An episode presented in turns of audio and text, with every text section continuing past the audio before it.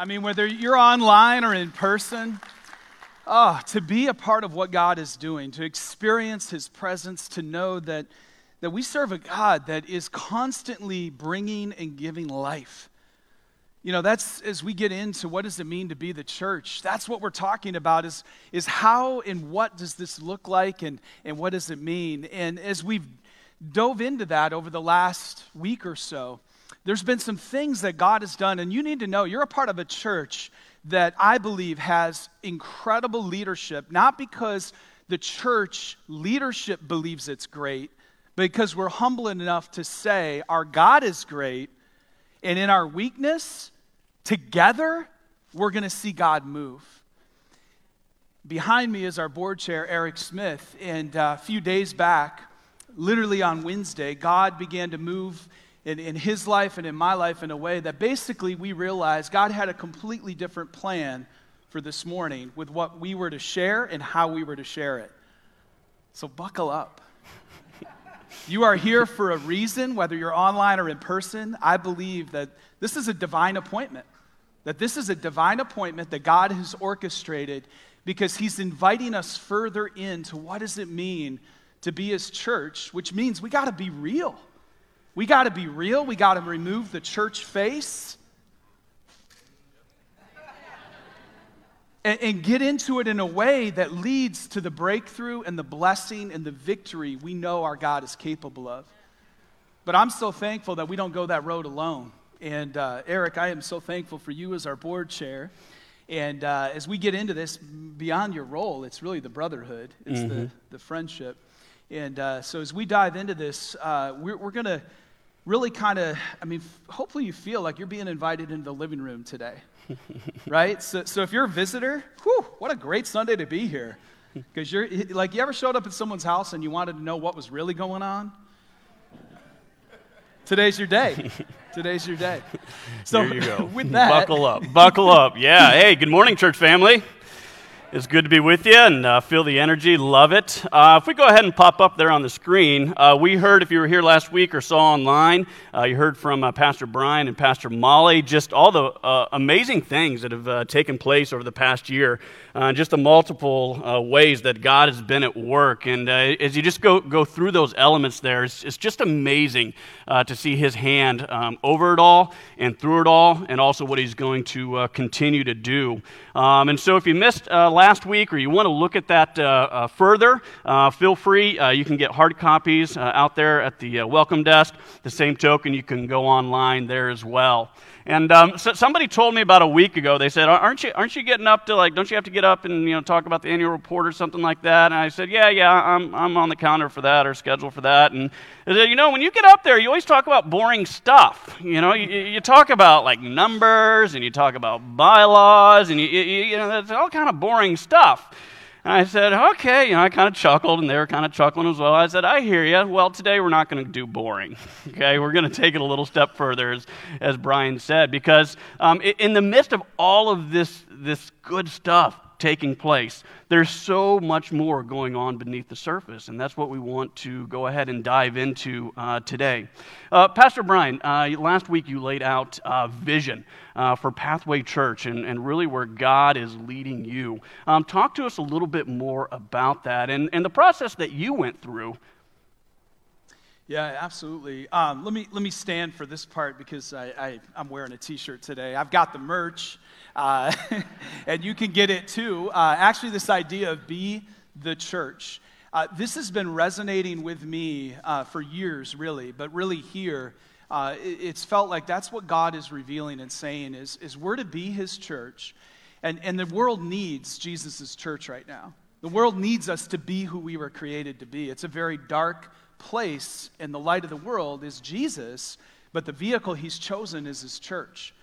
And so, as we are his church, there's these three aspects of that restoring, raising up, and reaching out. Today, we're going to be looking specifically at restoring and what does it mean to embrace that process. Let me read to you Ephesians uh, 2.10. And uh, by the way, if you're here on site and want, we, we have these for sale in the cafe. There you go. There's my plug. I didn't forget, team. and uh, if you're not here in person, you can get yours too. Uh, I think there's an online link. So, In Ephesians 2:10, it says this: "For we are his workmanship." There's other translations that use the word masterpiece there.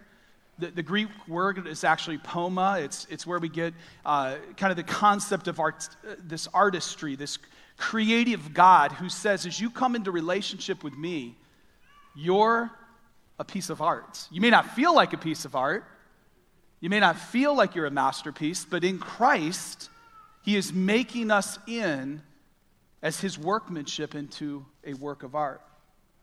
It goes on to say, created in Christ Jesus for good works, which God prepared beforehand that we should walk in them.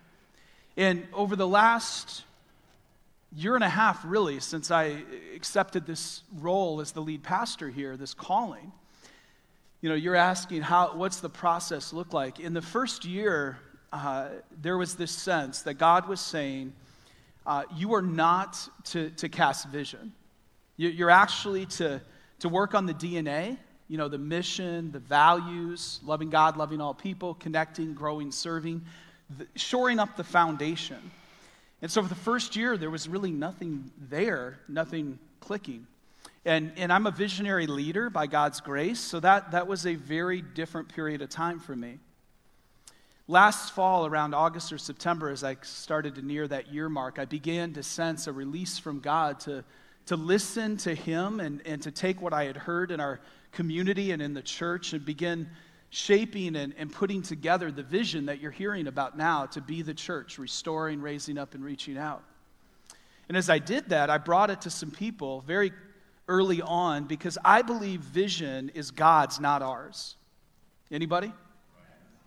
That, that it's God's revealed will, not, not my agenda, not my plan. And so, if, if that's true, then we're going to discern that in community together. And people in the body of Christ that are in leadership are going to speak into that, and, and they're going to help inform it, and they're going to help shape it. And so I actually came to Eric and to our executive administrator, Jeremy Latshaw, and to my wife, Cindy. Come on, girl, where's she at? and, and I, I started there to say, here's what I think God's saying. And then after that, I came to our church board. This was probably late September, early October last year. Then I came to our church staff. And, and then we, we put pieces of this vision in the 21 day time of prayer and fasting. If you went through our 21 day devotional, there were pieces of this vision that we were beginning to pray over because we knew if we go to God together, God's going to speak into it. So, all of this is that last part of verse 10. This really feels like a vision that we're walking into together that God prepared beforehand. And that should bring some relief and hopefully some joy to know God's orchestrating this and God's got it. Amen? All right. mm-hmm. Yeah.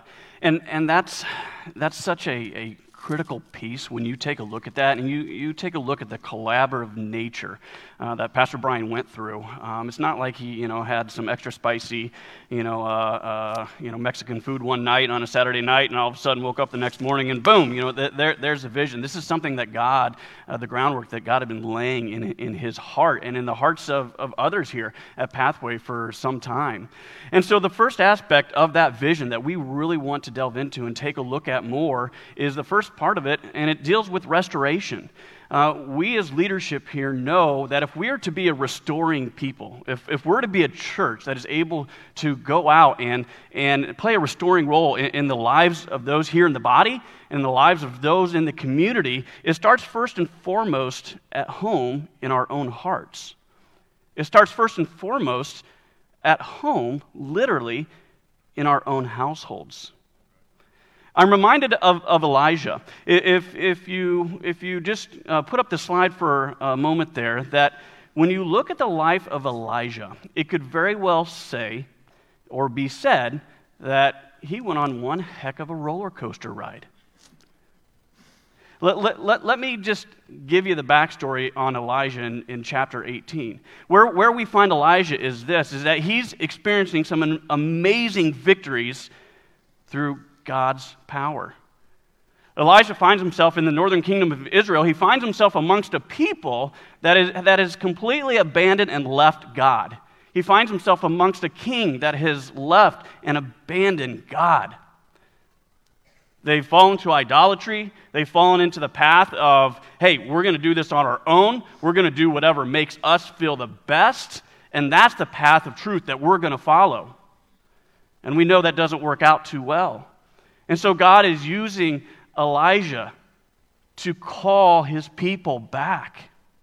And, and through this, what, what we find is this we, we, we find Elijah literally putting the God versus the false gods to a test. And so he, he gathers up and he says, Hey, you guys get all of your false prophets, all you guys who are worshiping all these other gods, what I want you to do is uh, I want you guys to, to meet me in such and such a place at such and such a time, and we're going to see who the one true God is. And so he says, Hey, go ahead, you know, t- t- take a bull, slice it and dice it, put it on your own altar. And then what I want you to do is I, I want you to pray to your supposed gods, and, and I, I want you to see those gods just bring down fire and just consume that bowl. And so they said, hey, game on, we'll do it. So they start slicing and dicing, and they get the altar built, they put the wood on it, and then they start doing their song and dance. Nothing happens. And Elijah kind of mocks them a little bit. He says, Well, you know, maybe your, your gods are busy. You know, maybe they're, they're out, you know, you know, playing Parcheesi. I don't know what's going on. You, maybe you need to, you know, cry out loud a little, a little longer, you know, a little louder. And so they get, you know, louder and whatnot. It comes to midday, still nothing. Nothing's happening. And At this point, Elijah knows it's time for God to show up and show out. And so Elijah, he gets to his own slicing and dicing, puts the bowl on his own altar, surrounds it, and to up to Annie, what does he do? We know that he says, "Hey, go get some, go get some buckets of water, Th- throw it on the altar." Not once, not twice, but three times, because I don't want anybody to mistake about what's ready to happen here, that this is going to come from God. And so, in that moment, Elijah, Elijah prays. He, he looks upward and says, "God, do your thing." And what does God do? He rains down fire from heaven. It just doesn't consume the bowl, but it consumes the entire altar. And all of a sudden, the people are just shook in that moment. And, and, they, and they fall on the ground and they're like, whoa. And so God showed up and God showed out. Elijah then, he, he goes and he rounds up all the false prophets, puts them to death by the sword. And next thing you know, Elijah says, Hey, we're not done here we realize at that point in time, they've been going through a serious drought. Famine had struck the land, no rain for three years. And once more, God shows up and shows out. Elijah gets on his knees and says, God, come. And the heavens break open, and the rain comes. Amazing victories are taking place through God's hand. God's using Elijah. And just as, as we saw last week, just as we pointed out to this morning, you know, amazing victories are taking place here in the life of Pathway, here in the life of, of the people of Pathway, in, in your households. But far too often, what we fail to, to, to recognize and what we fail to shine a light on is that there's so much opposition that can also be taking place at the same time victories are taking place. And this is the, the point that we're going to spend some time with today. Pastor Brian, you must have been absolutely pumped after last week's sermon. I know how much time he put into that. I know it was over a year in the making of, of just his heart wanting to, to pour out to the church family and saying, hey, this is where I believe God is calling us. So you must have gone home. I mean, tell us, you must have gone home absolutely on fire after laying that out last weekend, right? Uh, no. I did. I, I, actually felt like I fell off a cliff on the roller coaster. Um, uh, and, I mean, yes, there was a fire burning in me, and there was uh, such a desire to share and, and, and to bring that out and to see what God would do. But there was also often when you're on the mountain, you know, there's this reality that you're going to come down. And when we have victories with God, there's also the backside of those victories. And in, in a lot of ways, that's what we want to help you and our church as a whole with today. When we talk about restoring, it's embracing this process that sometimes will look like this. But from Genesis to Revelation, God is faithful and good through every season. He is faithful and good. So, no, last week, um, truthfully, you ready, you, you ready for some uh, truth confessions of a pastor? Get out your notebook. uh, there was, I, I, believe, such a sense of uh, spiritual warfare uh, around this vision last week that I didn't even want to come out to close first service. Between services, I needed time alone in the presence of God. I turned on worship in my office and I just allowed God to minister to me to fill me back up. And the fire was there again in second service, sharing it. But after service, I'm telling you, it was like such a vacuum, such a sense of isolation, such a sense of, and it wasn't any, to be clear, it wasn't anything that anyone said to me. But you ever been in that place where you just don't know why you feel the way you do? And you, you know, like, and, and you're tempted to try to solve it on your own? So as I left here, I, I didn't even want to, to see my family, I didn't want to see friends. I just was literally kind of like you'll see in a minute, like Elijah was, wanting to hide somewhere, wanting to lick my wounds. We're getting real today. My guess is that you've had those moments too. That maybe even for you last Sunday, you heard the, this vision and what God is doing and where He's moving, and you got maybe overwhelmed or discouraged, feeling like maybe I'm not invited to be a part of that. And here's the thing this is the process we want to embrace. God will be with us in the years ahead through the ups and downs. He is faithful, He is good. And just as He has done it for me in the last week or two, mm. you'll see He did it for Elijah, and He can do it for you. Yeah, yeah, that's so powerful. And as, as a church family, what we have to recognize is this is that there's this mirroring that's taking place. Just as we're going through and we're talking about vision, vision for Pathway Church, do you not recognize and realize that God has a vision for your life? That God has, has a vision for each and every one of you individually, and also for the life of your household. And so, just as, just as we're talking about the, the things that God is, is going to walk us through as a church, you got to recognize that you're going to go through those personally. Your household is going to go through those. So, how is it that we navigate these tough waters? Because where we find ourselves with Elijah is where we find ourselves personally and in our households or with our spouses or, or with our families far too often. And it's okay. Because just as Elijah is coming out of these uh, uh, amazing things where God is just showing up and revealing, look at where Elijah finds himself next. If we go ahead and put up the slide up there for 1 Kings chapter 19. And if, if you'd like, go ahead and turn in your Bibles. If you want to bring out uh, your phones there, you want to flip in your Bibles uh, with me to 1 Kings chapter 19. I'll give you just a moment to get there. But we're going to go ahead and take a look at where does Elijah find himself next. He goes from up to down, and we see him sitting under a broom tree. And it says this in, in verse 1 of chapter 19 of 1 Kings. It says this It says, Ahab, uh, the king of Israel, then told Jezebel, his wife, all that Elijah had done and how he had killed all the prophets with the sword.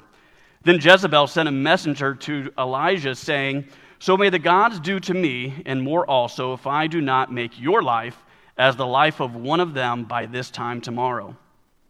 Then he was afraid, and he arose and ran for his life and came to Beersheba, which belongs to Judah. And he left his servant there. But he himself went a day's journey into the wilderness and came and sat down under a broom tree. And he asked that he might die, saying, It is enough. Now, O Lord, Take away my life, for I am no better than my fathers. Do you see how quickly the pendulum can swing? And we've all felt it in our own life. We've all been there in the life, we've seen it in our households, where on one moment you can, I mean, God just showed up, and in the next moment you go from such a high to all of a sudden you're literally in the basement. You find yourself in the gutter, and you don't even, to a degree, know how you got there. And as Elijah is seeing God's miracles firsthand, we literally see Elijah in a place where he says, I don't even want to be on this earth anymore. It's not worth it. The pain, the heartache. Jezebel wants my head. God, I'm done with this. It's too difficult. It's too hard. I'm exhausted. I'm tired. And he throws up his hand and he says, I'm done. How do we operate in those moments?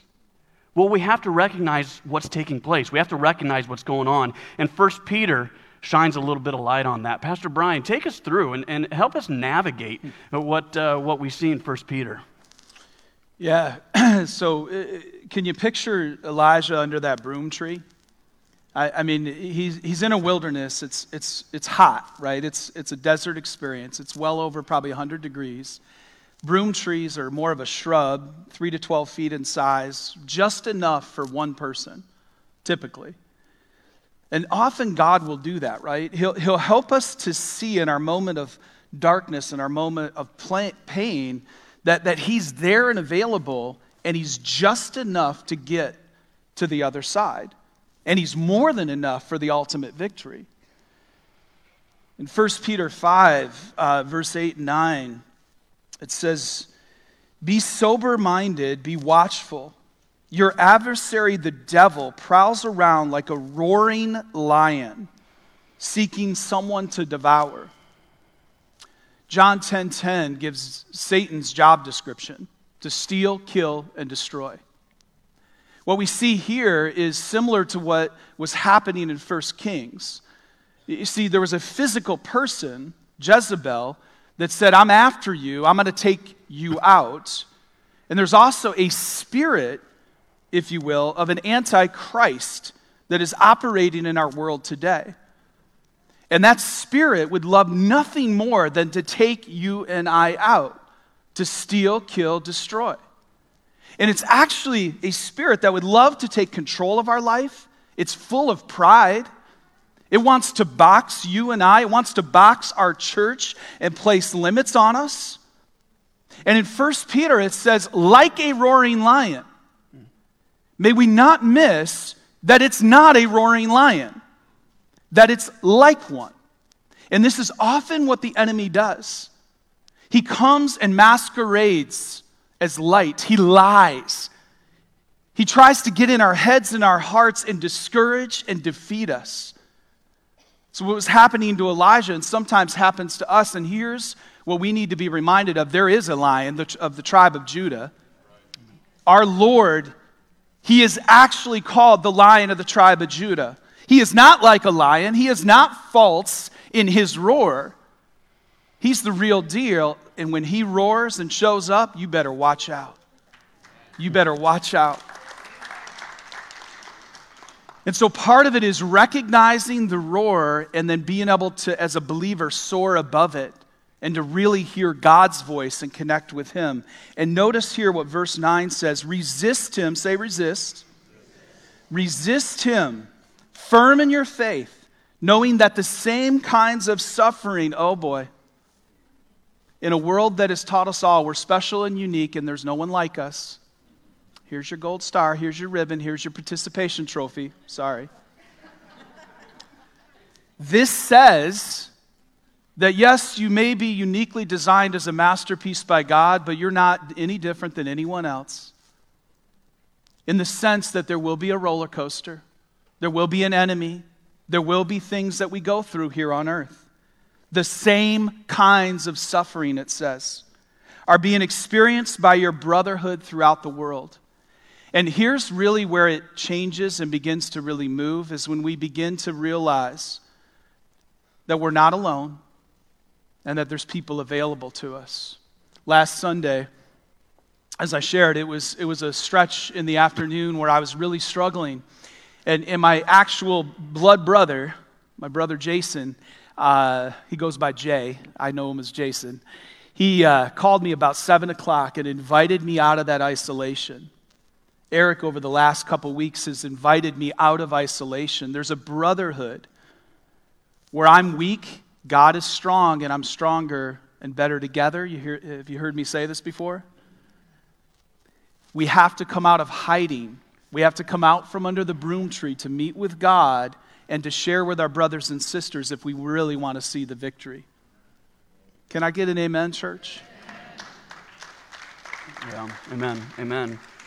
And, and, this is, and this is what we have to realize. This is what we have to begin to, to normalize um, within the life of the church, Uh, within our relationships, within our households, is that any time that you step out for God in your life personally, in the life of your household, in your marriages, in pathway, there is going to be opposition.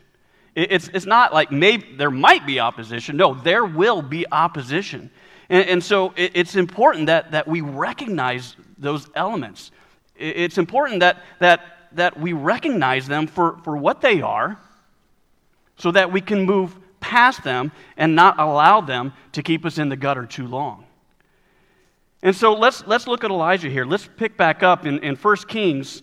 Uh, we go ahead and, and, and we see here that, you know, Elijah, he, he's sitting here under, under this broom tree, and God literally comes because God is the God of restoration. And God wants to restore. He wants, us to, to he, he, wants to take us from, from these places and from, from these moments. Pastor Brian, I, I, I know, well, you're lead pastor, so I know you're probably perfect and, and your household is, is perfect, right? I mean, all, all, all, all, pastors are. I'm, I'm sure you're probably having a hard time identifying with, with this, this scripture because, I mean, what, I mean, what, what, what is opposition? Do you ever face opposition? My goodness. I'm so glad you all can laugh.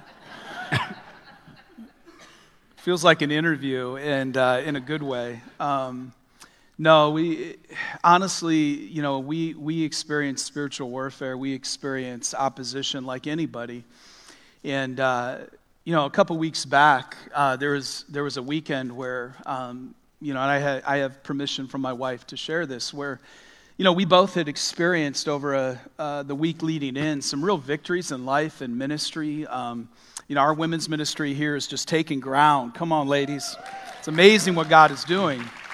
And, uh, you know, the, the church is bearing fruit. By the way, we had nine salvations that I'm aware of in the last week, just in the last week. Um, but, but no, I, I found myself that weekend uh, physically tired, emotionally drained, mm. spiritually ho- holding on by a little bit of a thread, isolated and in a place where, honestly, between you know Cindy and I, we got to a, a very dark, difficult place and moment that weekend. I can share it because we're the other we're on the other side of it. But during it, we had to find God and we had to find others we could trust to help us. It was, it was a very hard place to be. Very dark, very difficult. And, and it's in those moments that I'm tempted to get into my flesh. Anybody else? And this is what we need to be reminded of it is there will be a temptation to fight in our flesh or to self-medicate in our flesh to, to do things to cope with what we're going through rather than allow God to, to work and refine and restore us in that space. And so, yeah, it was not easy. And no, we're not perfect. And hopefully, you see Jesus working in us because that's all we care about. We don't want you to see us. We want you to see Jesus, who is perfect and available and able to help you no matter what you're going through. Oh, amen to that. And those things are difficult to happen when they're kept in the darkness. It's when they're brought into the light. It's when we get the courage, when we get the strength, the boldness to shine a light on it, that all of a sudden God's really able to do something in those moments. And so with Elijah, we see Elijah getting really honest with God to the place of, of he's saying, Hey, listen, I'm tired. I'm broken. I'm sitting here. I'm done. And then what does God do? He restores him. And, and I don't want you to miss this. I want you to see this passage of Scripture, the way that God shows up and he restores Elijah physically, emotionally, and spiritually. Let's pick up in verse 5. It says this.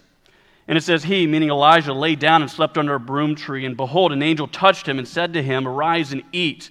And he looked, and behold, there was at his head a cake baked on hot stones and a jar of water. And he ate and drank and lay down again. And the angel of the Lord came again a second time and touched him and said, Arise and eat, for the journey is too great for you. And he arose and ate and drank and went in the strength of that food forty days and forty nights to Horeb, the Mount of God. Then he came to a cave and lodged in it. And behold, the word of the Lord came to him. And he said to him, What are you doing here, Elijah? He said, I have been very jealous for the Lord, the God of hosts, for the people of Israel have forsaken your covenant, thrown down your altars, and killed your prophets with the sword. And I, even I only, am left, and they seek my life to take it away. Stop right there for a moment.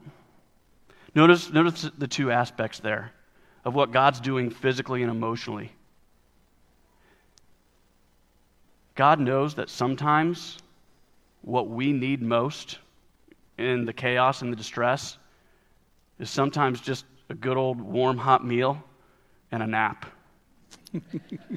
Amen. Sometimes Amen. He knows that we just need to go to bed. You hear it said all the time, you know, in, in, in marriage counseling, and they say, don't ever, ever go, go, go to bed angry. Whoever said that, I don't know. I, horrible. Sometimes you, you do just need to shut up and go to bed. you know, there's nothing good that's going to happen at 2 a.m. Both of you are illogical. So, yes, you know, you do need a good meal, and you do need to go to bed and press reset and get up in the morning and start over. But you notice how God deals with Elijah in that moment? Elijah was tired, and what does he do? He, he, he restores him physically. He sends a messenger, he, he, he sends an angel, a, a helper, feeds him because he knows what's coming up. And then emotionally, look, look where God meets with Elijah emotionally. He asks him a question. We know God has the answer to all. God wasn't, wasn't sitting there looking for, for an answer of, like, hey, I really need your help on this, Elijah. Like, what are you doing here? No, what is he doing? He's appealing to Elijah's emotional side. It shows empathy, it shows that he cares. When we as human beings ask others, hey, how are you doing? What's going on with you right now? Where are you at right now? It puts us in, in a place, it puts us in a posture of, hey, I'm here for you. I'm open. I'm caring. I'm in this with you. And it helps draw us out of that isolation. Do you see how God's doing that, modeling that for us here with Elijah? And then, where, and then where, where does he take him from there? Notice now how he goes ahead and he restores him uh, spiritually here. And uh, Pastor Brian, take, take us from verse 11 on and show us how spiritually God begins to revive Elijah. Yeah, verse 11. And he said, Go out and stand on the mount before the Lord. And behold, the Lord passed by, and a great and strong wind tore the mountains and broke in pieces the rocks before the Lord. But the Lord was not in the wind. And after the wind, an earthquake, but the Lord was not in the earthquake. And after the earthquake, a fire. By the way, is this where earth, wind, and fire got their name? Somebody can tell me after service, because. Uh, so after the earthquake, a fire, but the Lord was not in the fire, and after the fire, the sound of a low whisper. And may we see what I believe God wants us to see here. You see, he had victories over Baal and the prophets. He saw rain come. As he's down and discouraged, tell him I said hi. Um, God shows here his power over earth and wind and fire. He shows his power over it all, but what does he do? The real miracle is the whisper and the intimacy. That we have a God that wants us to know his whisper it's incredible. It's available to each of us. Says verse 13. And when Elijah heard it, he wrapped his face in the cloak and went out and stood at the entrance of the cave. Behold, there came a voice to him, and he said, What are you doing here, Elijah? He said, I've been very jealous for the Lord, the God of hosts. For the people of Israel have forsaken your covenant, thrown down your altars, and killed your prophets with the sword.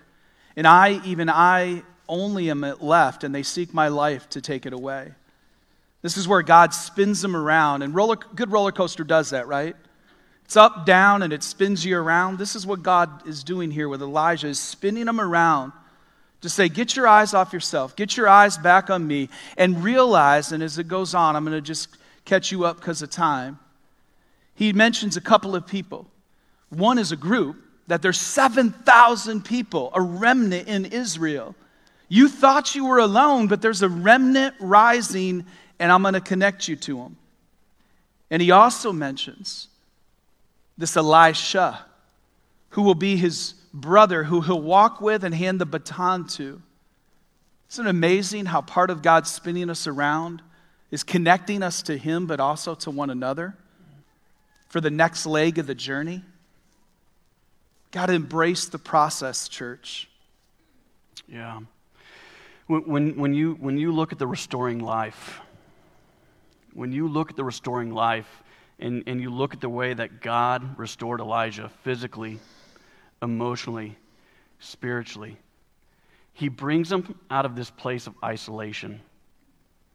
Our opposition, the enemy, wants nothing more than for you to be isolated. He wants for you to be isolated in your heart. Because he knows if he can get you isolated in your heart, he can get you isolated in your marriage. He can get you isolated in your household. And what do we know when we get isolated, when we begin to feel isolated? What, what, what do we know then happens? We feel very, very ineffective. And we feel like we have nothing to offer. When Pastor Brian was laying out vision last week, there's no doubt that there were some of you in this room that were like, boom, awesome, all in. And he obviously gave a very macro view. And then there were others that were like, that sounds great. And it's kind of like, that sounds great, let me keep it out here. Because there are those in this room right now that are feeling isolated. You're feeling ineffective. You feel that you have nothing to give, you have nothing to jump on the bandwagon with. And that's right where the enemy wants you. Sometimes in life, don't get me wrong, we make some really boneheaded decisions and we can cause some of our own heartache and distress and chaos, right? But sometimes in life, gang, you're right where you're supposed to be in God's will, doing exactly what He wants you to be doing, and you're still going to bump in to the chaos, the distress, and the heartache. Do you realize that? And it doesn't mean there's something wrong with you, it's called life. Elijah is right where he's supposed to be. And so we've got to learn how to navigate these difficult moments. Pastor Brian shared with where he was at two Saturdays ago. Three days from then, Sunday, Monday, Tuesday, we had a board meeting. And so after the board meeting, everybody kind of left, and I was just kind of hanging around. I just felt God kind of tugging on me to stay. I wasn't in a great place. On that same Saturday, fireworks, boom, erupted in our household. Things were not rosy between myself and my wife. I did not do a great job of guarding her heart. And guess what the enemy used? He used a little bit of a foothold. I gave him a little bit of a foothold, and what do you think he did? He ran with it.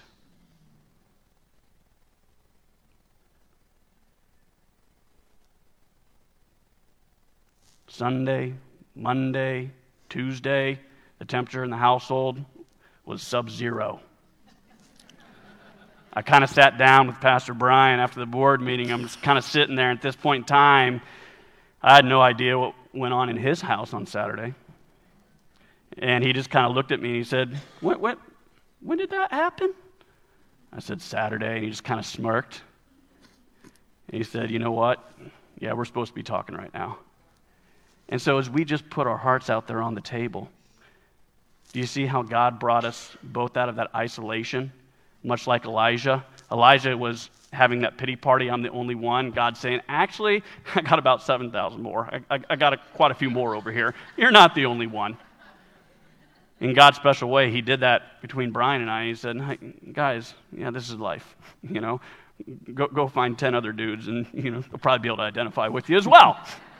You know, get out of this dark place. But that's what God wants, wants to do in these moments. He wants to, he wants to restore physically, emotionally, spiritually. And why does he want to do this?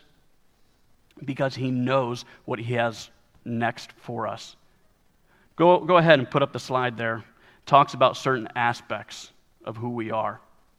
In just a moment, we're, we're, we're going to watch a video here as, uh, as we begin to close. But, but this is what's so important for us to take with us. And it says this it says certain aspects of who we are can't come along for the journey. There is refining in the restoring. In these moments of life, when we bump into these hardships, one of the greatest questions that we can ask God is this God, what is it inside of me that you're wanting to do, that you're wanting to grow, that you're wanting to change? Because God is in the growth business. And He's continuing to call us forward, He's continuing to call us on. And so, in these moments of difficulties, oftentimes there's a shaping that's taking place. There's shaping that He's saying, hey, there's some aspects of you that I want to do some carving off of because of where I want to take you, because of where I want to take your marriage, because of where I want to take your household, because of where I want to take your career. And some of those aspects can't go along for the journey. And so we have to be open in a humble posture in those moments. That as God's doing the restoring, we also have to recognize that He's also doing refining in those moments as well. And so, as we look at vision here for Pathway, as we look at moving forward, we will have those moments. We're going to have those moments personally, collectively. But how we navigate them really sets the course for what happens next. Take a look at this video as we take a look at how God Ephesians 2:10 says next. that we are God's workmanship, his masterpiece. I don't know about you, but when I get up in the morning and look in the mirror, I don't really see a, a masterpiece, you know? I mean, maybe a Picasso. It's like But I want to be his masterpiece. I want to be everything he created me to be. And so I go to him in prayer and I say, Dear Heavenly Father, do whatever it takes to mold me into the image of your Son. Make me your masterpiece. In Jesus' name I pray. Amen. Hi. Whoa. Who are you? I'm God. You said the prayer, so here I am. You're not God. No, I am. You said the prayer. That's how it works. Okay, okay. If you're God, then uh, make it snow in here. You know what? I really don't want to make it snow in here because it'd get kind of yucky. Yeah, you're not God. Why do you say that? God wouldn't say yucky.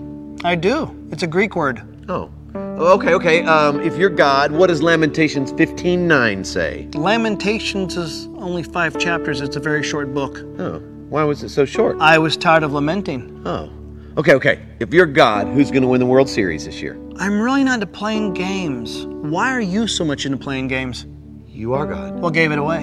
You answered my question with a question. I did? yeah, I do that, don't I? I did it again. Step right up. Here we go. Okay. All right. Hey, what are we doing? I'm going to make you into my original masterpiece. This is the process. Oh, okay. Got it. Yeah. Wait, wait. What are these about? These are the tools I'm going to use to make you into my original masterpiece. Okay. Yeah. Hang on. Yeah. I thought you were a carpenter. That's my son. Step right up. Here we go. Okay. Oh, hey, God. Mm-hmm. How do you know what to chisel away and what to leave?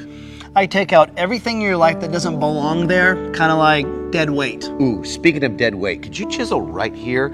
It showed up when I was in my 20s and grew around and became back fat. I don't even know why you created that, but I can't get rid of it. I mean, I've tried everything. Like, I tried running, I tried lifting weights. My wife actually talked me into trying Pilates. That was awkward, but I can't get rid of it. So if you would just chisel around here, and then, you know what, if you chisel a line right here and maybe four to maybe eight lines right here. That would be awesome. Hmm. You're funny.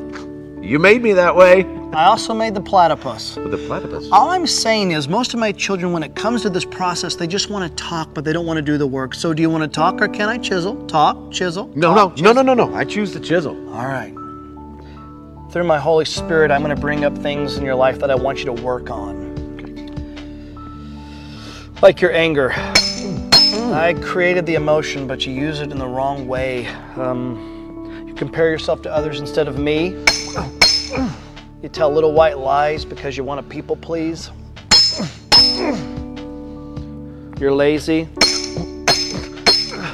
But you try to fool everybody by looking really, really busy. You have a problem with lust? Time out.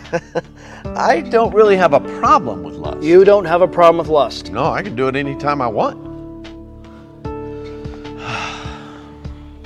Hang on a second. I mean, I, I got to admit, I, I feel like you've been doing some great work, and I'm looking pretty good right now. All right, when you look in the mirror, who do you see? I see me. Okay, then I need to keep chiseling away because ultimately you and other people need to see my son. Okay, don't misunderstand me. It's just um, when I look more like Jesus, people get uncomfortable around me. I mean, even my church friends, and they're like, "Oh, you're holier than thou," you know. And, and I don't, I don't think I'm supposed to make people uncomfortable. So what you're saying is you'd rather play God in certain areas of your life than for me to be God over your whole life. that is not what I said. That's what you meant. Yes, it is. Um, it's hard to talk to you. You know everything that I'm thinking. I'm just saying you've done some great work. Maybe we take a break, a sabbatical from each other, you know. I'll stay right here and then, you That's know. just it. You never just stay right there. You're either moving toward me or away from me, but never you just stay. What you're doing is called control. Do you want to control things in your life or can I chisel? Control, chisel, control, no, chisel. chisel, chisel. All right. But can we chisel where I want? That's called control. Oh, okay, I'm sorry.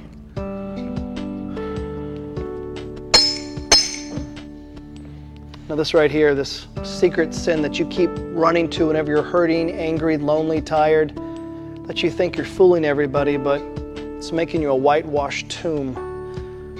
Are you ready for me to chisel this out of your life? Yeah.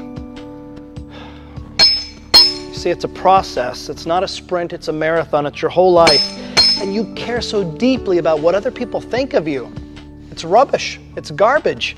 The greatest thing you're ever going to hear is at the end of your life when you hear me say, Well done, good and faithful servant. That's what you keep your eye on. That's the prize, heavenward. Oh, that hurts. Oh, trust me, this hurts me more than it hurts you. Right. Okay. I'm sorry. I I just I don't think you understand this pain. Pardon me? You're asking me to sacrifice a lot, God. Don't talk to me about sacrifice. I know all about sacrifice. I sent my son to die on the cross for pain, for sin, but I also did it for another reason to give you freedom. Do you know what insanity is? Insanity is doing the same thing over and over and over again, expecting different results.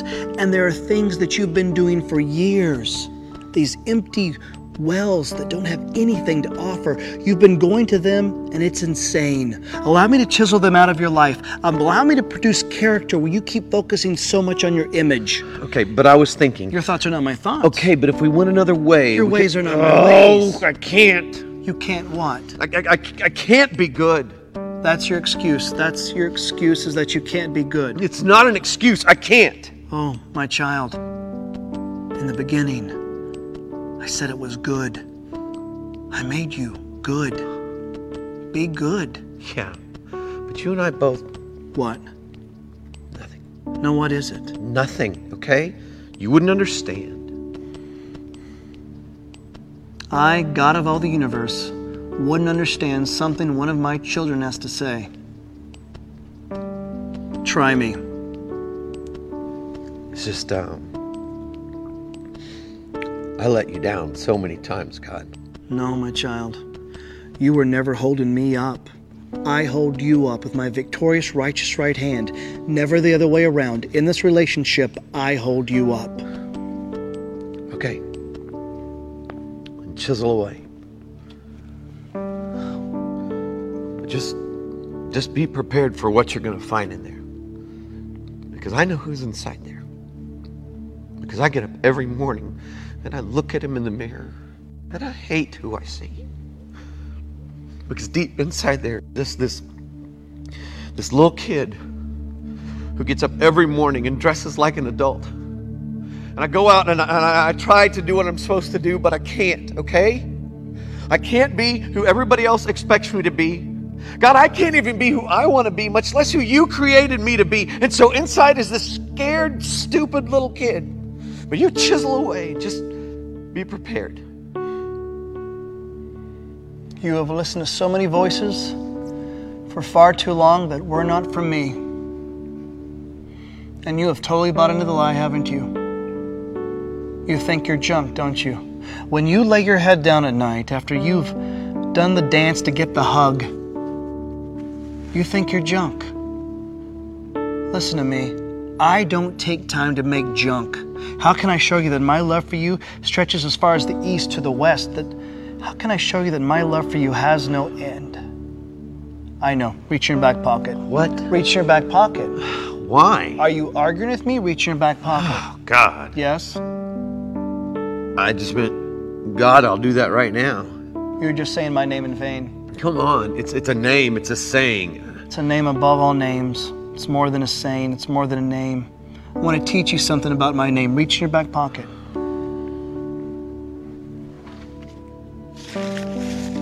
Oh, my God.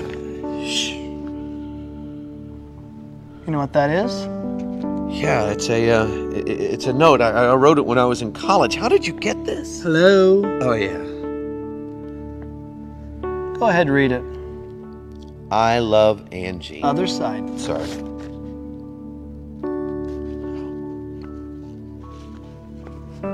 Dear God, did I hear you right today?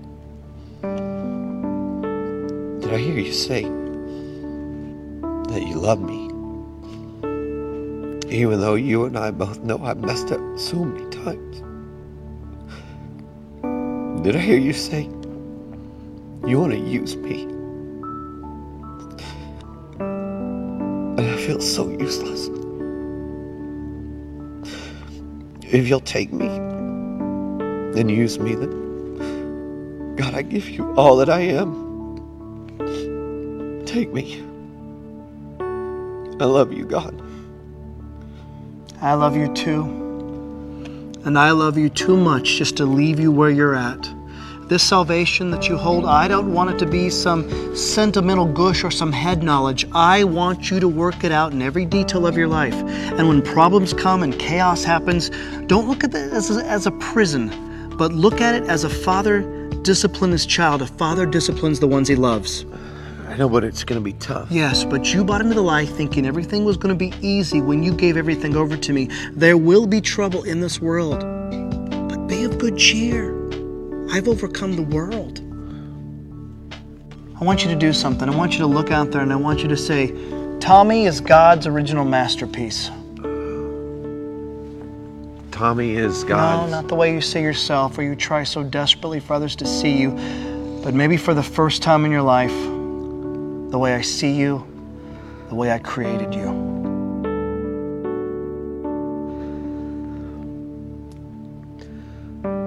Tommy is God's original masterpiece. Yes, you are.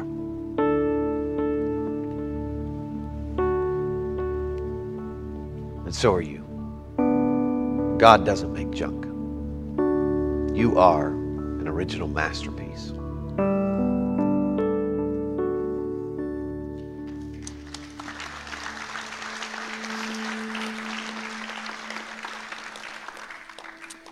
If you'll stand with us, um, God is inviting us to respond because He wants to restore, He wants us to embrace the process. Ephesians 2 8 through 10 says, For by grace you have been saved through faith. And this is not your own doing, it is a gift of God. The gift of God is available to us today. It says, Not a result of works, so that no one may boast. For we are his workmanship, his masterpiece, created in Christ Jesus for good works, which God prepared beforehand that we should walk in them. It's time for us to respond and to take our next steps. To be a restoring people, we need to be a restored people. And I don't know where God's moving in your heart today, but the challenge before us is to bring it into the light. Start having a conversation. Maybe it's with your spouse. Maybe it's with a family member. Maybe it's with a friend, a brother, a sister. But as we bring it into the light, God moves in that place when we get honest before Him. And so I challenge you this week to have a conversation, to connect, to grow, and see where God wants to show up in that place. As I mentioned earlier, God is in the growing business. He wants to move you from where you're at. He wants to continue to shape and mold you. And so, in this moment, the altars are always open. If you want to have a conversation up here, you want to do business up here, come. Come. If you want to take care of business right there in your seat, that's fine. Don't let this next week go by, though. If God is prompting you and He's tapping you on the shoulder, make a phone call, reach out. Because just like He did between Pastor Brian and myself, He wants to unite, He wants to bring commonality so that you understand you're not alone, that you're not isolated. And in those moments, He restores. Father, right now in this moment, May your presence fall on this place and find a people open to you and to receive all that you have. We praise you and worship you for your love and the gift that you offer us. In Jesus' name, amen, church. Let's worship him. The altars are open. You are invited in. God is ready to receive and to give.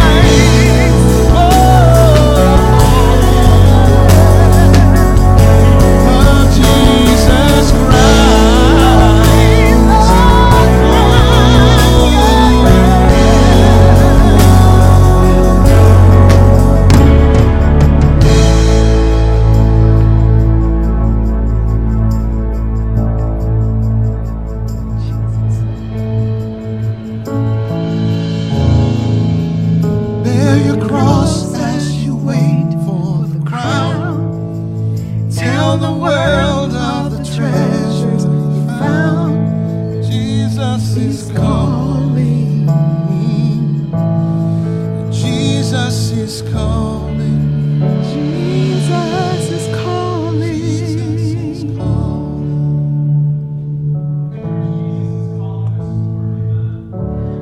And the great news about that is we're not alone we have him, we have each other available. Uh, men, tomorrow our men's group meets at 6:30. Come out of hiding, come out of isolation. Join us and be a part of that. If you're here and you still need prayer, uh, there may be a deep work God is doing. Uh, that is more important than whatever lunch plans you have. Seriously. Take a moment and linger. Lunch will be there, even if it's cold. We want to pray for you, and we'll be available to do that. If you're a visitor out those doors, come to our Welcome Center. We have a gift. We'd love to welcome you. Take your time. Let God continue to work. We are going to be the church He's called us to be. Amen. We're going to see restoration. We're going to see raising up, and we're going to reach out. God is with us. Father, we love you and praise you. We thank you for the, the work that you are doing and that you are with us and that we have each other to share it with. Continue to heal and restore. Meet us wherever we're at today and lead us forward to be your church. I pray this week we would love you and love all people in our pathway. And we take whatever next step you're showing us. Bless each person online and here in person and be with them. May we be your church. In Jesus' name. Everyone said, Amen. Have a great week. If you have kids and Pathway kids, please go there first. They are ready for you.